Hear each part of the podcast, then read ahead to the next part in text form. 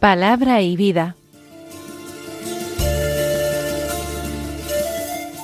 Con el Padre Manuel Horta desde Sevilla.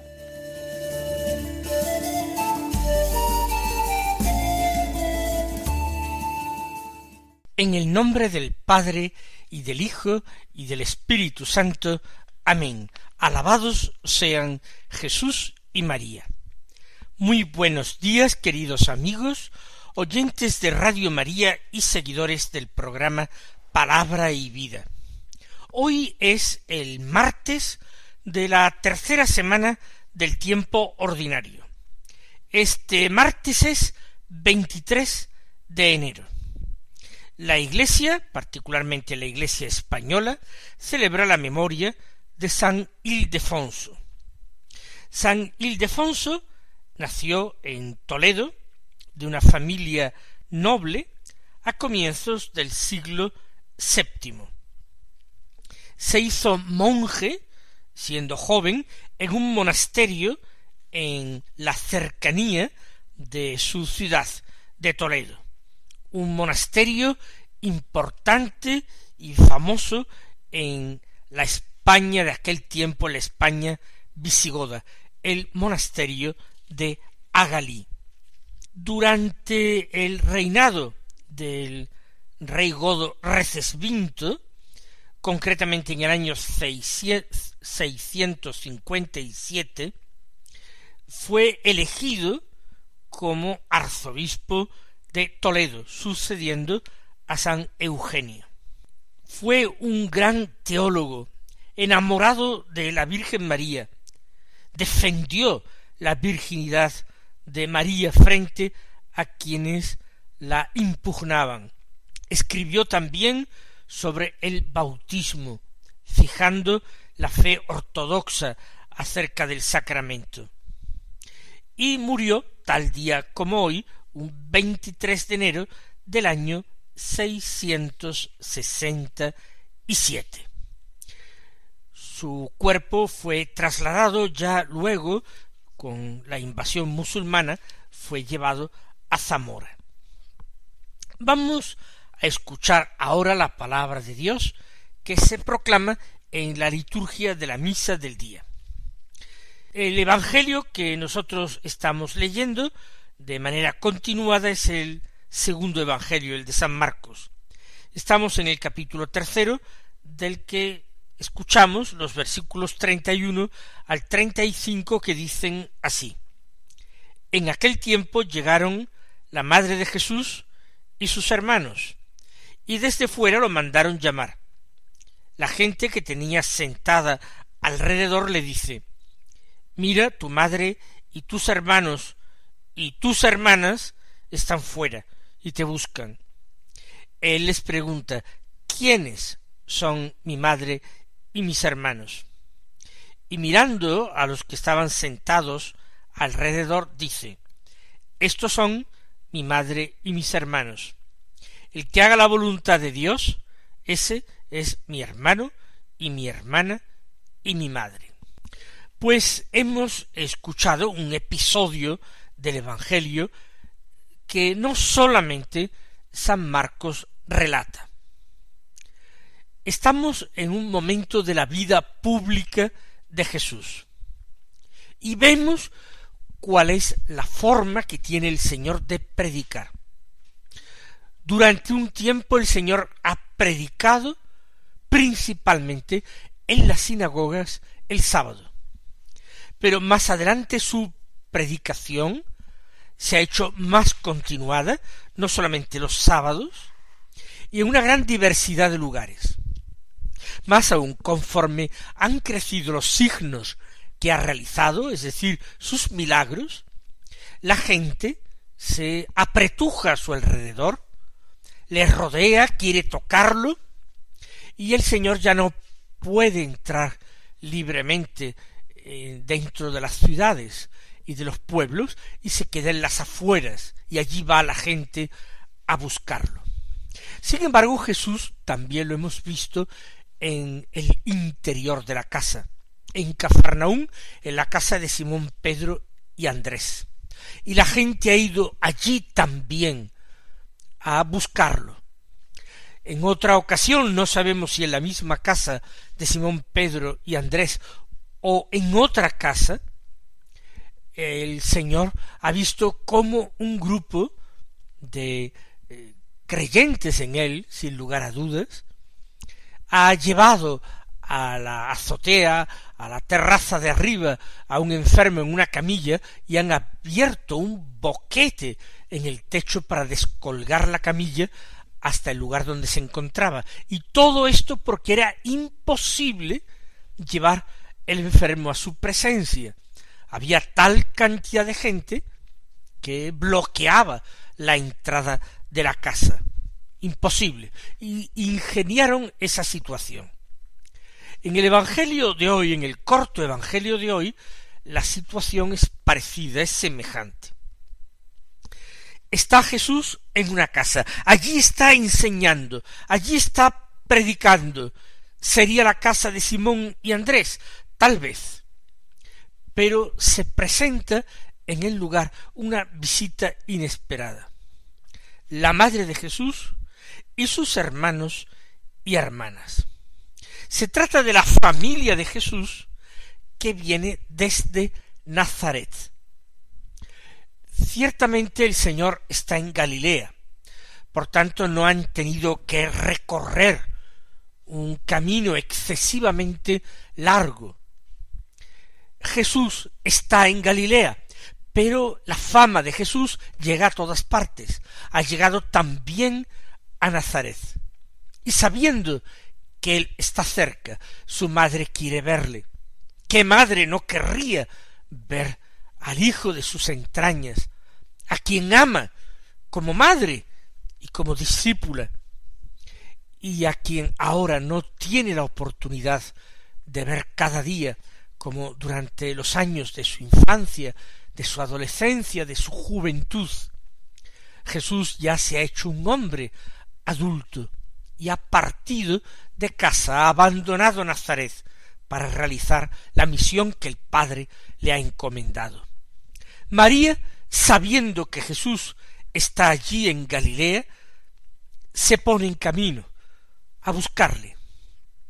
Y María no va sola, va acompañada por unos personajes a quienes se llama los hermanos y las hermanas de Jesús ciertamente no son sus hijos, ni en ningún momento del Evangelio, de ninguno de los cuatro Evangelios, se habla de otros hijos de María, se habla, eso sí, de hermanos y hermanas de Jesús, no hijos de María.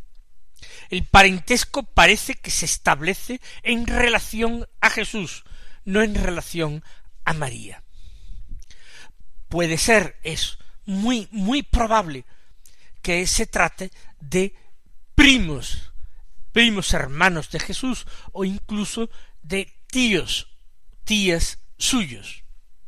Tal vez de la parentela de José, tal vez, pero eh, no pasa de ser una suposición.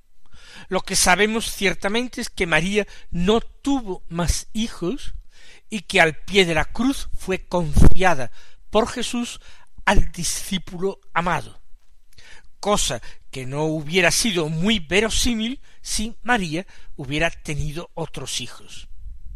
Los evangelistas, particularmente Mateo y Lucas, subrayan además que María era virgen. Una doncella de Nazaret incluso Mateo cita la antigua profecía.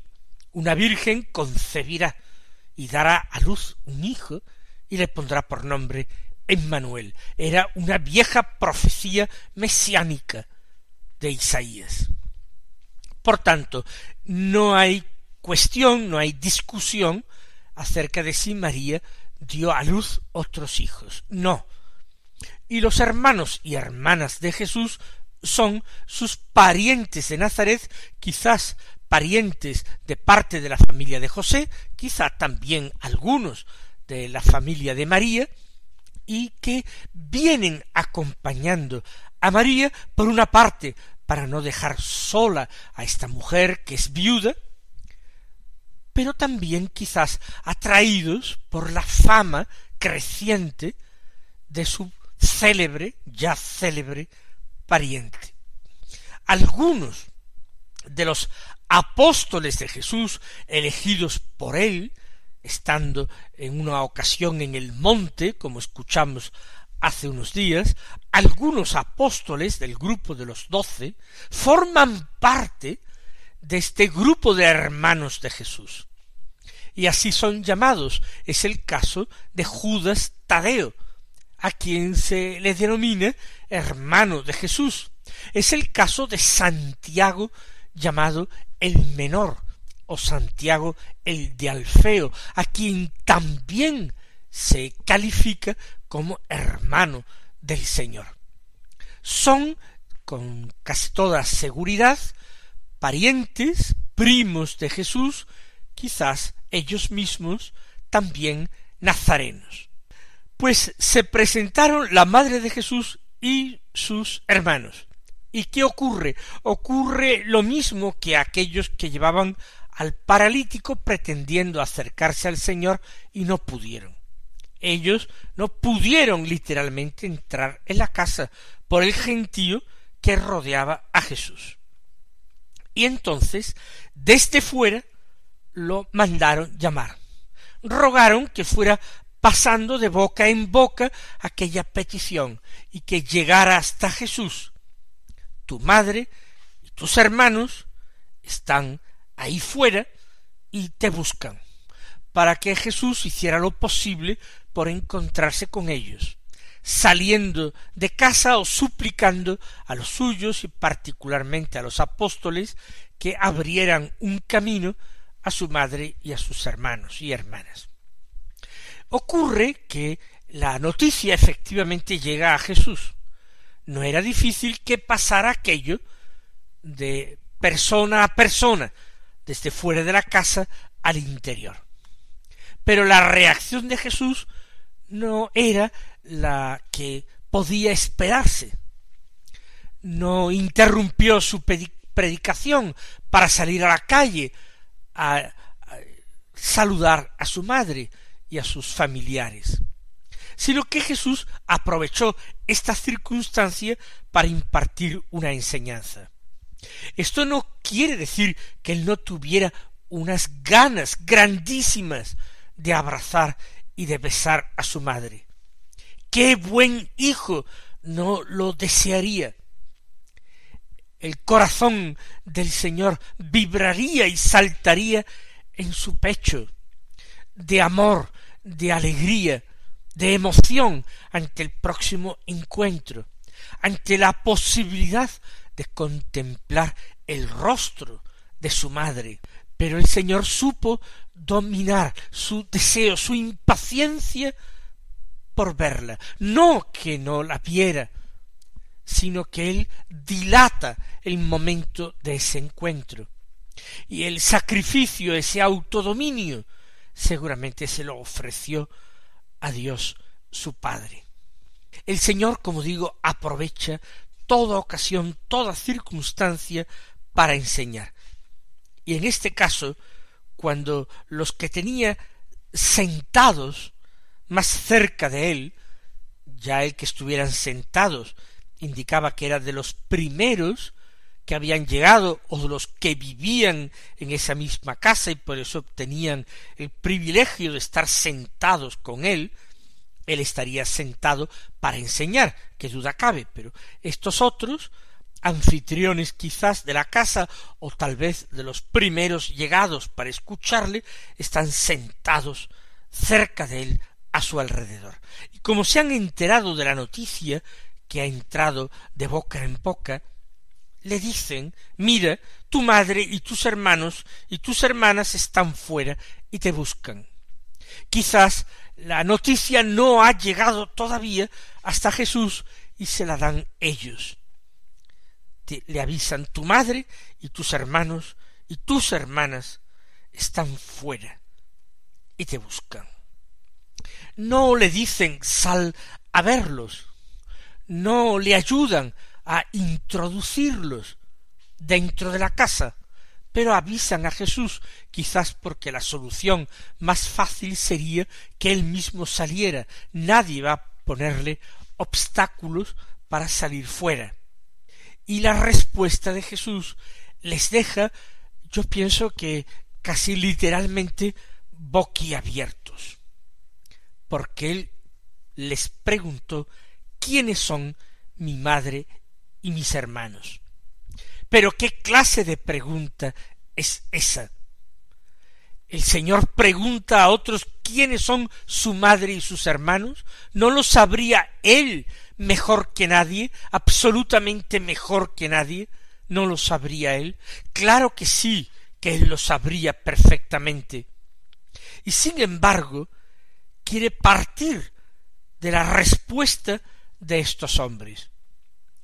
La enseñanza de Jesús difícilmente se olvidará y llama la atención que sea de estos episodios más repetidos por los evangelistas. Dejó una viva huella en el ánimo, en el recuerdo de todos los que fueron testigos. ¿Quiénes son mi madre y mis hermanos? El Señor no está pidiendo que les diga el nombre de su madre y el nombre de esos hermanos o parientes que han ido a buscarles, para poder identificar quiénes de sus parientes han ido para allá. No es eso lo que pide Jesús. Evidentemente no le dan respuesta evidentemente debieron quedarse callados, sin entender la pregunta o el sentido de la pregunta. ¿Qué es lo que pretende Jesús? ¿Qué trata de decirnos? Por eso Jesús mira a los que están sentados alrededor.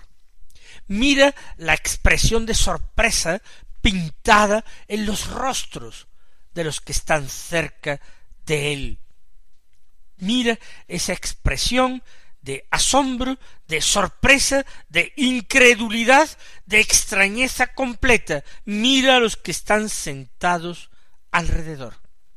Y los mira antes de pronunciar una sentencia extraordinaria. Porque les dice a continuación de contemplarlos, estos son mi madre y mis hermanos. Cuando dice estos son, no se refiere literalmente uno por uno a todos los que estaban allí sentados cerca de él. No olvidemos que en otros relatos, en, concretamente en el que Jesús cura al paralítico que se le desciende desde el techo, allí también había doctores de la ley fariseos que le estaban interiormente juzgando y condenando, le estaban criticando, y allí estaban sentados, cerca de él. No basta la cercanía física del maestro para poder realmente uno considerarse discípulos. Esos doctores de la ley fariseos, aunque le escuchaban y se sentaban cerca de él, no eran de Cristo, no eran cristianos, no eran discípulos suyos. Por tanto, cuando el Señor mira a los que están sentados alrededor y dice estos, yo pienso que estos no se refiere a los que físicamente le son próximos, sino estos son mi madre mis hermanos, estos son aquellos a los que inmediatamente él va a designar, a los que va a designar a continuación. Crea la expectativa. Él va a decir quiénes son verdaderamente su madre y sus hermanos. Él va a ser el que responda a la pregunta que él mismo ha formulado. ¿Quiénes son mi madre y mis hermanos? Respuesta. Estos que voy a decir, estos que voy a decir son mi madre y mis hermanos. Mis queridos hermanos, antes de escuchar esta respuesta que el Señor da en el Evangelio, conviene que nos detengamos unos momentos. Conviene que nos situemos, no ya con la imaginación, sino que nos situemos con nuestra fe en presencia del Señor. En la oración nosotros nos sentamos con Jesús. Sabemos por la fe que Él está allí, que Él nos ve, que Él nos escucha incluso en nuestros más profundos e íntimos pensamientos. Y tratamos de mirarle. Como decía nuestra santa mística doctora, Teresa de Jesús, que no digo que penséis en él, sino que lo miréis. ¿Habrá algo más sencillo? No hace falta sino la fe para mirar al Señor con una mirada interior. Quiere decir mirarlo, quiere decir caer en la cuenta de que Él está allí y de que Él me mira. Eso significa mirarlo, creerlo presente, cercano, atento a mí, atento a mí. Eso es fundamental.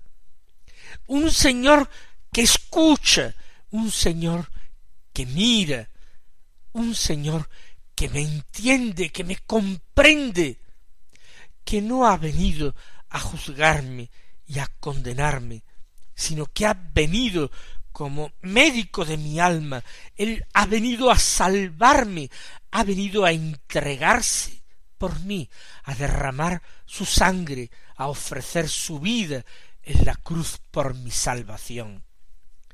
Y ante este buen Señor, ante este gran y verdadero amigo, derramar nuestro corazón y decirle que nosotros queremos ser su familia, queremos ser de los suyos, queremos ser también su madre y sus hermanos y sus hermanas en el sentido en que él va a enseñar a serlo. La respuesta de Jesús es muy corta. Estos son mi madre y mis hermanos. Y añade, el que haga la voluntad de Dios, ese es mi hermano y mi hermana y mi madre el que haga la voluntad de Dios, se hermana con Jesús, porque es su misión, porque es su alimento, porque es su cometido, porque es su deseo hacer la voluntad del Padre. Por tanto, quien obre como Él, ese muestra los rasgos de la familia, ese es hermano y hermana de Jesús, ese es su igual. Pero lo que es más sorprendente, ese es también su madre, el que puede en su interior engendrarlo y darlo a luz. Mis hermanos, que también nosotros concibamos y demos a luz a Jesús en nuestra vida. Que Él os bendiga y hasta mañana si Dios quiere.